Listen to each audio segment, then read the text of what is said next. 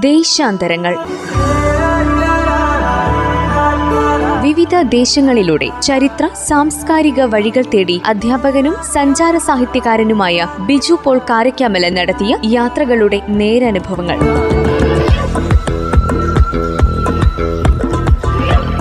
നിർവഹണം പ്രജിഷ രാജേഷ്.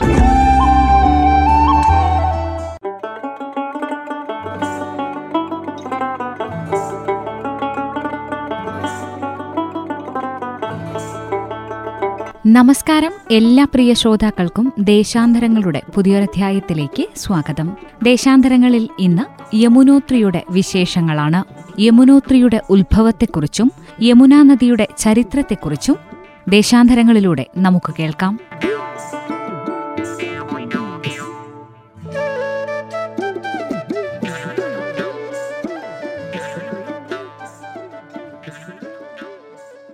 യമുനോത്രി ശരിക്കും യമുനോത്രിയുടെ ഉത്ഭവം നമുക്ക് കാണാൻ കഴിയില്ല. കാരണം അത് കുറേ കൂടി മുകളിൽ ആണ് അതിനെക്കുറിച്ച് ഞാൻ പറയാം. അപ്പോൾ സാധാരണ യമുനോത്രി എന്നും പറഞ്ഞ ആളുകൾ പോകുന്നത് ഈ ക്ഷേത്രം വരെയാണ് അവിടെ യമുനാദേവി ക്ഷേത്രമുണ്ട്. ആ ക്ഷേത്രത്തെ നമ്മൾ പൂജിക്കുകയൊക്കെ ചെയ്യണം. അല്ല അവിടെ പ്രാർത്ഥനയൊക്കെ നടത്താറുണ്ട്. കാരണം യമുന പുരാണ പ്രസിദ്ധമായ യമുന ദേവിയാണ്. യമുന ഹിന്ദു വിശ്വാസപ്രകാരം ദേവ ഋഗ്വേദത്തിൽ വരെ പരാമർശമുള്ള യമുന ദേവിയാണ്. ശരിക്കും പറഞ്ഞാൽ യമുന സൂര്യഭഗവാന്റെ സൂര്യഭഗവാന്റെ പുത്രിയാണ്.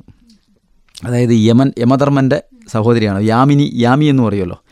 അപ്പം അതും കൂടിയാണ് പിന്നെ ആര് ഈ യമുന. പിന്നീട് കാളിന്തി അത് ത്രേതായുഗത്തിൽ ആ കാലഘട്ടത്തിലൊക്കെ ഇതറിയപ്പെട്ടിരുന്നത് യമുന യാമി എന്ന് തന്നെയാണ്. പക്ഷേ പിന്നീട് ദ്വാപരയുഗത്തിൽ വന്നപ്പോഴത്തേക്കും കാളിന്തി എന്നുള്ള പേര് പരാമർശിച്ചു. ശ്രീകൃഷ്ണനായിട്ട് ബന്ധപ്പെട്ടൊക്കെ അങ്ങനെ ഉണ്ടല്ലോ.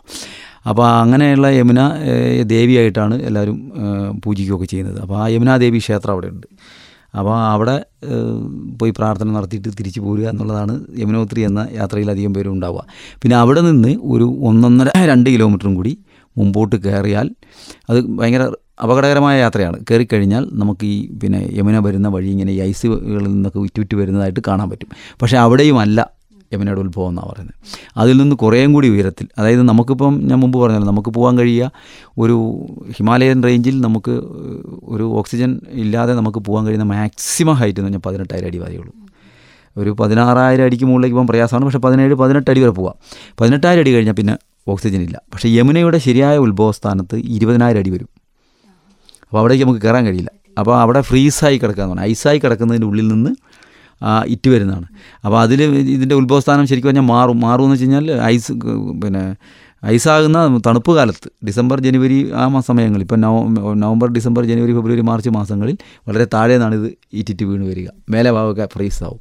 ആ സ്ഥാനത്ത് നല്ല സമ്മർ ഇപ്പോൾ ജൂൺ ജൂലൈ ഒക്കെ എത്തിക്കഴിയുമ്പോഴത്തേക്കും ഇതിന്റെ കുറേ ഭാഗം ഉരുകിയിട്ട് മേലേക്ക് പോകും. അപ്പോൾ അതിന്റെ യഥാർത്ഥത്തിൽ പറയുന്നത് ഇരുപതിനായിരം അടി ഹൈറ്റിന് മുകളിൽ ചെറിയൊരു തടാകം പോലത്തെ സ്ഥിരം എപ്പോഴും ഐസായിരിക്കുന്ന മുന്നൂറ്ററുപത് ദിവസം ഐസായിരിക്കുന്ന ഒരു സ്ഥലത്തു നിന്നാണ് ഇതിന്റെ സ്റ്റാർട്ടിങ് എന്നാണ് പറയപ്പെടുന്നത്. പക്ഷേ അവിടെ നമുക്ക് പോകാൻ കഴിയില്ല. അപ്പം ഞങ്ങൾ അവിടെ ഒന്ന് രണ്ട് സെക്യൂരിറ്റിക്കാരുണ്ട്. അവരോട് പറഞ്ഞിട്ട് ഞങ്ങളിങ്ങനെ സൂക്ഷിച്ച് പോയിക്കൊള്ളാൻ വേണ്ടി കുറച്ച് ദൂരം മുമ്പോട്ട് പോകണം. അപ്പോൾ അതിങ്ങനെ ഈ ക്ഷേത്രത്തിന്റെ സൈഡിൽ കൂടി ഇങ്ങനെ നോക്കി കഴിഞ്ഞാൽ നല്ല രസമാണ്. അതായത് രണ്ട് ഇടുങ്ങിയ മലനിരയുടെ ഉള്ളിൽ നിന്ന് ഇങ്ങനെ യമുനാ നദി ഇങ്ങനെ അപ്പോൾ അകലേക്ക് കാണാം ഒരു ചാൽ മേലേന്ന് വരുന്നത് കാണാം ഇങ്ങനെ ഒഴുകി വരുന്ന കാണാം. അപ്പോൾ അതിന്റെ അതിലൂടെ നടക്കണം. ഈ നദിയിലൂടെ നടന്നു പോകണം. പക്ഷേ നദിയിൽ വെച്ച് കഴിഞ്ഞാൽ വെള്ളം കുറവാണ്. പക്ഷേ ഈ പാറക്കെട്ടുകളൊക്കെ ഉരുണ്ട് വീഴാനൊക്കെ സാധ്യതയുണ്ട്. അപ്പോൾ ശ്രദ്ധിച്ച് പോകണം എന്ന് പറഞ്ഞു. കുറച്ച് ദൂരേ പോകാവുള്ളൂ. പോയിട്ട് വരണം അപ്പോൾ ഈ താഴെ നിന്ന് ഇയാളെ കാണാം. കുറേ മേലെ ഒരു സ്ഥലം ഇയാൾ കാണിച്ചു തന്നു. അവിടം വരെ നിങ്ങൾക്ക് പോവാം. അവിടം വരെ പോയിട്ട് തിരിച്ച് വരണം. അതിനപ്പുറത്തേക്ക് പോയാൽ പ്രശ്നമാണ്. പോകരുത്. നമ്മുടെ നിർദ്ദേശം പാലിക്കുമെന്ന് വെച്ചാൽ ഞങ്ങൾ ഐ ഡി പ്രൂഫൊക്കെ കാണിച്ചിട്ട് പറഞ്ഞു. ഞങ്ങളത് നിങ്ങളെ കാണിച്ച സ്പോട്ടിൽ നിന്ന് തിരിച്ച് അവിടെ ചെന്നിട്ട് അവിടം വരെ ചെന്നിട്ട് ഞങ്ങൾ തിരിച്ചു പോകുന്നുള്ളതെന്ന് പറഞ്ഞു. അങ്ങനെ ഞങ്ങൾ അങ്ങോട്ട് നടന്നു. ഞങ്ങൾ ക്ഷേത്ര സ്ഥലത്ത് നിന്നില്ല. ഒരു ഞങ്ങളുടെ കൂടെ വേറെ ആരോ വന്ന് ചോദിച്ചിട്ട് വിട്ടൂല ഇവർ ഇപ്പം ഞങ്ങൾ കേരളത്തിൽ നിന്നാണ് ഇങ്ങനെ ടീച്ചേഴ്സ് അങ്ങനെയൊക്കെ പറഞ്ഞപ്പോൾ നമ്മളെ നമ്മൾ അനുസരിച്ചോളും എന്നൊരു ബോധ്യം അവർക്ക് വന്നുകൊണ്ടാന്ന് തോന്നുന്നു. അങ്ങനെ ഞങ്ങൾ ഇതിലൂടെ നടന്ന അപ്പോൾ ഈ ഉരുളൻ കല്ലുകളും ഈ പലതരത്തിലുള്ള വർണക്കല്ലുകളൊക്കെയാണ്. പിന്നെ നല്ല തണുപ്പും. ഈ വെള്ളത്തിൽ എന്താ പ്രശ്നം വെച്ചിട്ടുണ്ടെങ്കിൽ വെള്ളത്തിൽ തൊട്ടാൽ പിന്നെ ഐസാവും. അപ്പോൾ ഞങ്ങൾക്കാർക്കും ഷൂസ് ഒന്നും ഇല്ലാത്തതുകൊണ്ടാണ് ഞങ്ങൾ പോകുന്നത്. അപ്പോൾ ശരിക്കും മരക്കുകയാണ് അപ്പോൾ ചില സ്ഥലത്ത് കല്ല ചവിട്ടിക്കും വെള്ളത്തിൽ ചവിട്ടി കഴിഞ്ഞാൽ ശരിക്കും ഐസ് വെള്ളത്തിൽ കൂടെ പോകുമ്പോൾ അപ്പോൾ അധികം ദൂരത്ത് പോകാൻ കഴിയില്ല. ഞങ്ങളിതിനെ സൈഡിൽ കൂടിയൊക്കെ കയറി ഈ കാട് സൈഡിൽ കൂടെയൊക്കെ പിടിച്ച് പിടിച്ച് കയറി കയറി ഇദ്ദേഹം പറഞ്ഞ സ്പോട്ടിലേക്ക് ഞങ്ങൾക്ക് എത്താൻ കഴിഞ്ഞില്ല. അതിന്റെ കുറേ താഴെ ഒരു സ്ഥലത്ത് എത്തിക്കഴിഞ്ഞ് പിന്നെ കുറച്ചും കൂടി കുത്തനെയുള്ള കയറ്റമാണ്. പിന്നെ എന്താ വെച്ചാൽ ഈ കുറേ സ്ഥലം വെള്ളത്തിൽ ചവിട്ടണം. അപ്പോൾ വെള്ളത്തിൽ ചവിട്ടുമ്പോൾ എന്താ പ്രശ്നം വെച്ചാൽ നമ്മളെ കാൽ മറിക്കും. നമ്മൾ ഐസൂടിയാണ് പോകുന്നത്. അത്ര ഞങ്ങൾ പ്രതീക്ഷിച്ചില്ല. അത്ര ഒരു തണുപ്പ് ഉണ്ടാവും എന്ന് പ്രതീക്ഷിച്ചില്ല. അപ്പോൾ ഏതായാലും പോകുന്ന അങ്ങനെ ഞങ്ങൾ എന്ത് ചോദിച്ചാൽ ഈ അദ്ദേഹം കാണിച്ചു തന്ന സ്പോട്ടിന്റെ ഒരു മുക്കാൽ ഭാഗത്തോളം കയറി അവിടെ ഒരു പാറയുണ്ട്. അവിടെ കയറി നിന്ന് ഇയാളിങ്ങനെ ഇവിടെ നോക്കുന്നുണ്ട്. ഞങ്ങൾ അവിടെ നിന്ന് ഇയാളെ കൈയൊക്കെ കാണിച്ചു. അയാൾ ഇവിടെ നിന്ന് കൈ കാണിച്ചു. അപ്പോൾ അയാൾ പറഞ്ഞു കുറച്ചുകൂടെ മേലെ മേലെ ഒരു ഈ ക്ഷേത്രത്തിന്റെ പോലത്തെ ഒരു കൊടി കുത്തിയിട്ടുണ്ട്. മഞ്ഞ അങ്ങനെ കുറച്ച് കളർ അടയാളം പോലെ കൊടി കുത്തിയിട്ടുണ്ട്. അപ്പോൾ അതിന്റെ അടുത്ത് വരെ പോകാമെന്നാണ് പറഞ്ഞത്. ഞങ്ങൾക്ക് അവിടേക്ക് പോകാൻ പറ്റിയില്ല. അതിന്റെ ഒരു പത്തിരുന്നൂറ് മീറ്റർ താഴെ വരെ പോയി ഞങ്ങൾ തിരിച്ച്. അപ്പോഴത്തേക്ക് ഞങ്ങൾക്ക് ആകെ മടുപ്പായി. ഞാൻ പിന്നെ ഇത് വരണ്ടായിരുന്നു തോന്നിപ്പോകും. കാരണം ഈ ഐസിലാണ് ചവിട്ടുന്നത്. വെള്ളം ഐസാണ്. കൊടും തണുപ്പാണ്.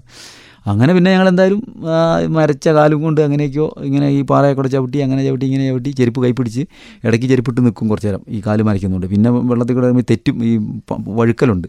അപ്പോൾ ചെരുപ്പിട്ടാൽ തെറ്റും. ചെരുപ്പിട്ടാണ്ട് നമുക്ക് കാൽ നമുക്ക് മനസ്സിലാവും എവിടെയാണ് തൊടുന്നതെന്നുള്ളത് അപ്പോൾ അതുകൊണ്ട് നമുക്ക് അങ്ങനെ ആ രൂപത്തിൽ നടന്ന് തിരിച്ച് ഞങ്ങൾ അപ്പോൾ അതിന് ഞങ്ങൾ ഒരു ഒന്നൊന്നര മണിക്കൂർ എടുത്തു. പോയി ഞങ്ങൾ തിരിച്ച് അവിടെ വന്നു. തിരിച്ചു വന്നത് നല്ലൊരു അനുഭവമായിരുന്നു. കാരണം അങ്ങോട്ട് അധികാരം പോകാറില്ല. ഇതുപോലെ ഐസിൽ കൂടെ ഞങ്ങൾ ഐസിലൂടെ നടന്ന് നോക്കിയിട്ടുണ്ട്. പക്ഷേ ഈ ഐസ് വെള്ളത്തിൽ കൂടി നടന്ന അനുഭവം ഇതാദ്യമായിട്ടാണ് നല്ല തണുപ്പുള്ള വെള്ളം ടച്ച് ചെയ്യുകയൊക്കെ ചെയ്തിട്ടുണ്ടെങ്കിൽ പക്ഷേ അതിലൂടെ നടക്കേണ്ടി വന്നിട്ടില്ല. ഇപ്പോൾ ഈ യമുനോത്രി ഗംഗോത്രിക്ക് പോകുന്ന വഴിക്കാണെങ്കിൽ വേറെ കാര്യമുണ്ട്. ഈ വെള്ളത്തിലൂടെ എത്തി നടക്കണം. അല്ലാണ്ട് തന്നെ പോകാൻ സ്ഥലം വഴികളുണ്ട് നദിയുടെ സൈഡിൽ കൂടി. ഇത് പക്ഷേ അതൊന്നുമില്ല കാരണം ആളുകൾ പോകാത്ത വഴിയാണ് അപ്പോൾ അങ്ങനെ തിരിച്ച് ഈ യമുനോത്രിയിലേക്ക് വന്നു. വന്നു കഴിഞ്ഞപ്പോഴത്തേക്ക് ഞങ്ങൾ ഒരു മൂന്ന് മണി രണ്ടര മൂന്ന് മണിയൊക്കെ ആയി. മൂന്ന് മണിയായി പിന്നെ അവിടുന്ന് ഞങ്ങൾ തിരിച്ച് താഴേക്ക് പോവുകയാണ് അപ്പോൾ ഈ യമുനാ നദിയുടെ ഉത്ഭവം അവിടെ നിന്നാണ് അവിടുന്ന് തുടങ്ങിയ യമുനാ നദി ഏതാണ്ട് ഒരു ആയിരത്തി നാനൂറ് കിലോമീറ്ററോളം പിന്നെ ഒഴുകാണ്. അങ്ങനെ ഒഴുകിയിട്ട് ഈ ഗംഗയ്ക്ക് സമാന്തരമായിട്ടാണ് ഇവനെ ഒഴുകുന്നത്. ഗംഗയ്ക്ക് അത് ഈ ഹിമാലയ റേഞ്ചിൽ വലിയ വലിയ മലനിരകളായതുകൊണ്ട് വൃഷ്ടിപ്രദേശങ്ങൾ ഇങ്ങനെ ചുരുങ്ങിയിട്ട് പല മേഖലകളിലായിട്ടുണ്ടാവും. അപ്പോൾ ഗംഗയുടെ മറുവശത്തുള്ള ഗംഗോത്രി ഗ്ലേഷ്യറിന്റെ മറുവശത്തുള്ള ബന്ദർപുഞ്ച് ഗ്ലേഷ്യറിൽ തന്നെയാണ് ഈ യമുനയും ഉത്ഭവിക്കുന്നത്. പക്ഷേ അത് വേറെ വഴിക്ക് ഒഴുകിയിട്ട് ഉത്തരാഖണ്ഡിലൂടെ തന്നെ ഒഴുകി ഹിമാചൽ പ്രദേശിന്റെ അതിർത്തിയിലൂടെ വരും അത് ഹിമാചൽ പ്രദേശിന്റെ അതിർത്തിയിലൂടെ വന്നു കഴിയുമ്പോൾ അവിടെ യമുന നഗർ എന്നൊരു സ്ഥലമുണ്ട്. അവിടെ ഇതിനൊരു അണക്കെട്ടുണ്ട്. അപ്പോൾ എല്ലാ നദികളും ഹിമാലയത്തിൽ നിന്ന് വരുമ്പോൾ അതിന്റെ ആ എൻഡിൽ പല സ്ഥലത്തും അണക്കെട്ടുകൾ ഉണ്ടാവാറുണ്ട്. കാരണം ഈ വെള്ളം തടുത്ത് നിർത്തി ഉപയോഗിക്കാൻ വേണ്ടി. പ്രത്യേകിച്ച് സത്ലച്ചിനുണ്ട് ബംഗ്രാനങ്ങൾ അണക്കെട്ട് ഇതിനുണ്ട്. പിന്നെ പോയിട്ട് ഗംഗയ്ക്ക് മാത്രം ഈ ശക്തമായ നദിയായതുകൊണ്ട് അങ്ങനെ പറ്റാത്തതുകൊണ്ട് ചെറിയ ഒരു അണക്കെട്ട് ആണ് ഒരു ബാരേജ് എന്ന് പറയും. ബാരേജ് പോലത്തെ ചെറിയൊരു തട തടയണയാണ് ഹരിദ്വാറിലുള്ളത്. ഇത് പക്ഷെ കുറച്ചും കൂടി വലിയ തടയണയാണ്. ഇപ്പോൾ ഇപ്പോൾ ഈ ദിവസം ഡൽഹിയിൽ വെള്ളപ്പൊക്കം ഉണ്ടായല്ലോ. ഈ ബാരേജിലെ വെള്ളം ഓവറായി തുറന്നു വിട്ടതുകൊണ്ടാണ് അത് ഹിമാലയത്തിൽ മഴ പെയ്തിട്ടാണ്. നല്ല മഴയായിരുന്നു ആ പ്രദേശത്ത്. അതുകൊണ്ട് നാൽപ്പത്തഞ്ച് വർഷത്തെ റെക്കോർഡ് ഭേദിച്ച് ഡൽഹിയിൽ രാജ്ഘട്ടിലടക്കം ഗാന്ധിജി സമാധിയിലടക്കം അതായത് ഈ നമ്മൾ ഡൽഹി ചെന്നാൽ കാണാം. ഈ യമുനാ നദിയുടെ തീരത്താണ് ഈ ശാന്തിവനം വീർഭൂമി രാജ്ഘട്ടൊക്കെ വിശാലമായ പിന്നെ ഈ നദിയോട് ചേർന്നുള്ള പൂന്തോട്ടങ്ങളിലാണ് ഈ ഈ നമ്മുടെ രാഷ്ട്ര നായകന്മാരെയൊക്കെ അടക്കിയിരിക്കുന്നത്. അപ്പോൾ ആ യമുന അപകട നില കടന്ന് കയറി കഴിഞ്ഞാൽ ഈ സ്ഥലങ്ങളിലൊക്കെ വെള്ളം കയറും. രാജ്ഘട്ടിലടക്കം വെള്ളം കയറി ചെങ്കോട്ടയുടെ അടുത്തെത്തി. ആ ആ ആ തടയണ തടയണ. തുറന്നു വിട്ടതുകൊണ്ടാണ്. പക്ഷേ തടയണ എന്ന് എന്നറിയുമ്പോൾ തുറന്നു വിട്ടില്ലെങ്കിൽ അതും വിഷയമാണ്. അങ്ങനെയുള്ള പ്രശ്നങ്ങളുണ്ട്. പ്രളയം വരുമ്പോൾ അങ്ങനെയാണ്.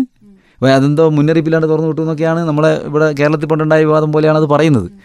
അപ്പോൾ ആ യമുനാ നദി ഏഹ്, അവിടെ നിന്ന് പുറപ്പെട്ട് യമുനാ കഴിഞ്ഞിട്ട് പിന്നെ അത് ഹരിയാനയിലേക്ക് എന്റെ സൈഡിലേക്ക് കടന്നിട്ട് പിന്നെ എന്ത് വെച്ചിട്ടുണ്ടെങ്കിൽ ഈ ഡൽഹീന്റെ അടുത്ത് വരെ ഇത് പിന്നെ ഡൽഹിക്ക് എത്തുന്നതിനും അടുത്ത അവിടം വരെ ഡൽഹി അല്ല ഡൽഹി കഴിയുന്നിടം വരെ ഡൽഹി കഴിഞ്ഞിട്ടും ശരിക്കും ഹരിയാന യു പി ബോർഡറിൽ കൂടെ വരിക. ഹരിയാന യു യു പി ബോർഡറിൽ കൂടെ വന്ന് ഡൽഹിയിൽ എത്തുമ്പോഴത്തേക്കും പിന്നെ അത് കുറച്ച് ഭാഗം ഈ യമുനാദിയുടെ അപ്പുറവും അക്കര ഭാഗവും ഡൽഹിയിലെ ഭാഗത്തായിട്ട് പെടും. അങ്ങനെ ആ അതിലെ ബോർഡർ ചെയ്ത് ഇങ്ങനെ വരുന്ന നദി വന്നിട്ട് ഡൽഹിയിൽ വന്നിട്ട് അതാണ് നമ്മുടെ പൗരാണിക ഇന്ദ്രപ്രസ്ഥം. ഇന്ദ്രപ്രസ്ഥം യുധിഷ്ഠിര രാജ- രാജധാനി എന്ന് പറഞ്ഞ ഇന്ദ്രപ്രസ്ഥം അതൊക്കെ ഈ നദീതീരത്താണല്ലോ നഗര നാഗരികത ഉയർ- ഉയർന്നു വന്നത്. അങ്ങനെ അവിടുന്ന് അത് പിന്നീട് പോകുന്നത് നേരെ ശ്രീകൃഷ്ണ മധുരയിലേക്കാണ്. ശ്രീകൃഷ്ണ മധുരയിൽ. അപ്പോൾ അവിടെ അതാണ് കാളിന്തി എന്ന പേരിൽ. അപ്പോൾ ഈ ദ്വാപര യുഗത്തിൽ ഇത് കാളിന്തി എന്നറിയപ്പെടുന്നത്. അപ്പോൾ അതിന്റെ ഇതിന്റെ രസകരമായ കഥ എന്താണെന്ന് വെച്ചിട്ടുണ്ടെങ്കിൽ ഈ ശ്രീകൃഷ്ണൻ ജനിച്ചു വളർന്നതും ഒക്കെ ഈ യമുനാ തീരത്താണല്ലോ യമുനയിൽ കളിച്ച് വളർന്നതെന്ന് പറയുന്നത്. അപ്പോൾ പിന്നെ പിൽക്കാലത്ത് പിന്നീട് ഈ ശ്രീകൃഷ്ണൻ യമുനയെ കല്യാണം കല്യാണം കഴിച്ചു എന്നാ ശ്രീകൃഷ്ണന്റെ പ്രധാനപ്പെട്ട ഭാര്യമാരിൽ ഏറ്റവും പ്രധാനപ്പെട്ട രാധ അത് കഴിഞ്ഞിട്ടുള്ള എട്ട് ഭാര്യമാരിൽ രുക്മിണി രാധ കഴിഞ്ഞ് രുക്മിണി കഴിഞ്ഞ് പിന്നെയുള്ള ബാക്കിയുള്ള ഏഴ് ഭാര്യമാരിൽ പ്രധാനപ്പെട്ട ഭാര്യമാരിൽ ഏഴ് പേരിൽ ഒരാളാണ് ആര്? ഈ യമുന. യമുന നദി. അപ്പം ഈ യമുന ഈ പണ്ട് ചെറുപ്പം ഈ ശ്രീകൃഷ്ണൻ ഉണ്ടായ സമയത്ത് യമുനെ സഹായിച്ചിട്ടാണ് ശ്രീകൃഷ്ണൻ രക്ഷപ്പെടുത്തിയത്. അറിയാലോ യദുകുലത്തിലേക്ക് രാത്രി കൊണ്ടുപോകുന്ന പ്രളയം അങ്ങനെയുള്ള സമയത്തൊക്കെ മഴയുള്ള സമയത്തൊക്കെ. അപ്പോൾ അത് കഴിഞ്ഞ് പിന്നീട് ഈ ഡൽഹിയിൽ ഇന്ദ്രപ്രസ്ഥത്തിൽ കുറേ പിന്നെ അന്ന് യുധിഷ്ഠിന്റെ രാജധാനിയിൽ ശ്രീകൃഷ്ണൻ വന്നു വന്നും അങ്ങനെ കുറച്ച് ദിവസം അവിടെ താമസിച്ചപ്പോൾ അർജുനനും ശ്രീകൃഷ്ണനും കൂടെ യമുനാ കൂടി ഇങ്ങനെ നടക്കുകയായിരുന്നു അപ്പോൾ ഒരു സുന്ദരിയായ പെൺകുട്ടിയെ കണ്ടു. അപ്പോൾ ആ പെൺകുട്ടി ഒരു പർണശാല തീർത്ത് തപസ്സിരിക്കുമായിരുന്നു അങ്ങനെ അർജുനൻ പോയി കണ്ടു. അപ്പോൾ എന്താണ് നിന്റെ ഇവിടെ എന്ന് പറഞ്ഞു ഞാനിങ്ങനെ വലിയൊരു തപസ്സിലാണ്. എന്താ വെച്ചിട്ടുണ്ടെങ്കിൽ ഞാൻ യമുനയാണ്. അപ്പോൾ എനിക്ക് പിന്നെ എന്താണെന്ന് വെച്ചിട്ടുണ്ടെങ്കിൽ എന്നെ വിഷ്ണു ഭഗവാൻ കല്യാണം കഴിക്കണം. അതാണ് എന്റെ അതിന് വേണ്ടിയിട്ട് ഞാൻ അവരെ തപസ് ചെയ്ത് പ്രീതിപ്പെടുത്താൻ പോവാണ്. അപ്പോൾ ശ്രീകൃഷ്ണനോട് വന്ന് പറഞ്ഞു അർജുനൻ വന്ന് പറഞ്ഞു ഇങ്ങനെ സംഭവമാണ്. അപ്പോൾ ശ്രീകൃഷ്ണൻ വിഷ്ണുവാണല്ലോ വിഷ്ണുവിന്റെ അവതാരമാണല്ലോ. അപ്പോൾ ശ്രീകൃഷ്ണൻ പോയി ഇവിടെ കണ്ടിട്ട് പറഞ്ഞു നിന്റെ തപസ് അവസാനിപ്പിച്ചോളൂ. ഞാൻ നിന്നെ വിവാഹം കഴിച്ചു പറഞ്ഞിട്ട് അങ്ങനെ ശ്രീകൃഷ്ണൻ വിവാഹം കഴിച്ചു എന്നൊക്കെ ഒരു കഥകളുണ്ട്. അപ്പോൾ അങ്ങനത്തെ ഇത് ഐതിഹ്യമൊക്കെ അവിടെ ഇപ്പോഴും ഇതൊക്കെ അവിടെ ഇങ്ങനെ ഈ ഐതിഹ്യമായിട്ട് ബന്ധപ്പെട്ടും ആ വിശ്വാസം ബന്ധപ്പെട്ടും ധാരാളം പേര് ഇന്നും അങ്ങനെ തന്നെ ചിന്തിക്കുകയും ജീവിക്കുകയൊക്കെ ചെയ്യുന്ന ഒരു പ്രദേശമാണ്. അപ്പോൾ അങ്ങനെ അല്ല യമുന അവിടെ നിന്ന് വന്നിട്ട് മധുര കഴിഞ്ഞാൽ പിന്നെ ആഗ്രയ്ക്ക് വരും. അപ്പോൾ ആഗ്ര കെട്ടി ഉയർത്തിയതും ഈ ഇതിന്റെ തീരത്താണ്. അപ്പോൾ ദ്വാപര യുഗത്തിൽ കൃഷ്ണൻ ആ കാലഘട്ടത്തിൽ ഇതിന് കാളിന്ത്യ എന്നായിരുന്നു പേര്. അത് കഴിഞ്ഞ് അവിടുന്ന് പോയിട്ട് പിന്നെ ഇതിന്റെ പ്രധാനപ്പെട്ട നദികൾ ചമ്പൽ നദി ഇതിലേക്ക് വന്നു ചേരുന്നുണ്ട് ഒരു ടോൺ നദി ഇതൊക്കെ ഈ യമുനയുടെ കൈവഴികളാണ് പ്രധാനപ്പെട്ട. അങ്ങനെ വന്നത് പോയിട്ട് ഇലഹാബാദിൽ ചെന്നിട്ട് ഇലഹാബാദിൽ ചെല്ലുമ്പോൾ ഇപ്പോൾ ഇത് രണ്ട് സമാന്തരമായിട്ട് ഇങ്ങനെ ഒഴുകാണ്. ഇതിന് കുറേ ഇപ്പുറത്തുകൂടി മീററ്റ് വഴിയൊക്കെ ഹരിദ്വാർ വഴി ഗംഗ വരുന്നുണ്ട്. ഇത് രണ്ടും കൂടി ഇലഹാബാദിൽ വെച്ചിട്ട് സംഗമിക്കുകയാണ് അതായത് നമ്മൾ പിന്നെ ഈ ഇലഹാബാദിൽ വന്നിട്ട് ഇത് രണ്ടും കൂടി പ്രയാഗ്രാജ് അവിടെ വന്നിട്ട് ഇത് സംഗമിക്കുകയാണ്. അങ്ങനെ സംഗമിച്ചിട്ട് പിന്നെ അവിടെ ത്രിവേണി സംഗമം എന്നാണ് പറയുക പക്ഷേ നമ്മളവിടെ പോയിട്ടുണ്ട്. നമ്മൾ ഈ ഇലഹാബാദിൽ ചെന്ന് കഴിഞ്ഞിട്ടുണ്ടെങ്കിൽ ഈ രണ്ട് നദികളുടെയും സംഗമ സ്ഥാനത്ത് പോയിട്ടുണ്ട്. പക്ഷേ അവിടെ രണ്ട് നദികൾ ഒരു നദി എന്ന് പറഞ്ഞാൽ ടിപ്പിക്കൽ സരസ്വതി നമ്മൾ വിശ്വസിക്കപ്പെടുന്നു. പണ്ട് ഋഗ്വേദത്തിലൊക്കെ പരാമർശിക്കുന്ന ഒരു സരസ്വതി നദി ഉണ്ടായിരുന്നു എന്നും അത് പിന്നീട് വാനിഷായി ഭൂമിന്റെ അടിയിലേക്ക് പോയി എന്നും അത് അണ്ടർഗ്രൗണ്ടിൽ കൂടെ വന്നിട്ട് ഈ ത്രിവേണിയിൽ സംഗമിക്കുന്നുണ്ടെന്നാണ് വിശ്വാസം. അപ്പോൾ അതിന് ഉപോത്ബലകമായ ഒരു തെളിവ് ഈ രാജസ്ഥാൻ പിന്നെ പഞ്ചാബ് സൈഡുകളിൽ ചില ഗവേഷണം നടത്തിയപ്പം ഈ ഭൂമിയുടെ അടിയിൽ കൂടി ഏതോ കാലത്ത് ഒരു നദി ഒഴുകിയതിന്റെ ലക്ഷണങ്ങൾ കണ്ടെത്തിയതായിട്ട് പറയുന്നുണ്ട്. അപ്പോൾ അതിപ്പോൾ ഈ സരസ്വതി നദിയാണോ എന്നുള്ളതല്ല. അപ്പോൾ അങ്ങനത്തെ ഒരു വിശ്വാസം എടുത്തതാണ് ഇത് ഇതിന് ത്രിവേണി സംഗമം എന്ന് പറയുന്നത്. ശരിക്കും അലഹബാദിൽ നമ്മൾ ചെന്നാൽ രണ്ട് നദികൾ ചേരുന്നുള്ളൂ അത് രണ്ട് നദികളും ചേരുന്നത് കാണാൻ നല്ല രസമാണ്. അതായത് ഈ രണ്ട് നദിയിലെയും കൂടെ വെള്ളം വരുന്നിട്ട് ഇത് രണ്ടും കൂടെ യോജിക്കില്ല. രണ്ടും രണ്ട് കളറാണ്. രണ്ടും നിറാണ് കുറേ ദൂരെ ഇത് യോജിക്കാതെ ഒഴുകി പോകും. ഇങ്ങനെ രണ്ടും അത് കാണേണ്ട ഒരു രസമാണ്. കാരണം ഈ വെള്ളത്തിന്റെ സാന്ദ്രതയുടെ പ്രശ്നം എന്താണെന്നറിയില്ല അതിന്റെ അതിനകത്തുള്ള കണ്ടന്റുകളുടെ വ്യത്യാസമൊക്കെ ഉണ്ട്. കെമിക്കൽ യമുനയുടെ നദിക്കാണ് കുറച്ച് പിന്നെ കളർ കൂടുതൽ. കാരണം യമുനയാണ് കൂടുതൽ വ്യവസായ മേഖലയിൽ കൂടി ഡൽഹി കൂടി ആഗ്രയിൽ കൂടിയൊക്കെ വരുന്നത്. കൂടുതൽ മലിനമായിരിക്കുന്ന യമുനയാണ്. അപ്പോൾ അതുകൊണ്ട് ഗംഗ അതിന് ശേഷമാണ് കൂടുതൽ മലിനമാകുന്നത്. അപ്പോൾ അതുകൊണ്ട് ഈ പിന്നെ യമുനയിലെ ഒരു കറുത്തിട്ടുണ്ട് ജലം ഇതിങ്ങനെ വന്ന് കറുത്തി തന്റെ കറുപ്പല്ല ഇങ്ങനെ വന്നിട്ട് ഇത് രണ്ടും കുറേ ദൂരം ഇങ്ങനെ ഇത്തി വരുന്നത്. എന്നിട്ട് എന്ന് വെച്ചിട്ടുണ്ടെങ്കിൽ ചേരാതെ പോയി പിന്നെ കുറച്ച് കുറേ കഴിഞ്ഞിട്ടാണ് ചെയ്യുന്നത് ചെയ്യുന്നത്. അങ്ങനത്തെ ഒരു കാഴ്ചയാണ് അലഹാബാദിലുള്ളത്. അപ്പോൾ അതാണ് യമുനാ നദിയായിട്ട് ബന്ധപ്പെട്ട് പറയാനുള്ളത്.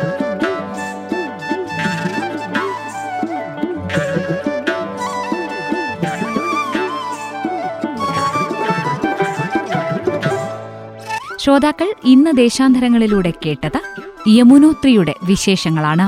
യമുനോത്രിയുടെ വിശേഷങ്ങൾ ഇവിടെ തീരുന്നില്ല. ദേശാന്തരങ്ങളുടെ അടുത്ത അധ്യായത്തിൽ വീണ്ടും എത്താം. നന്ദി നമസ്കാരം.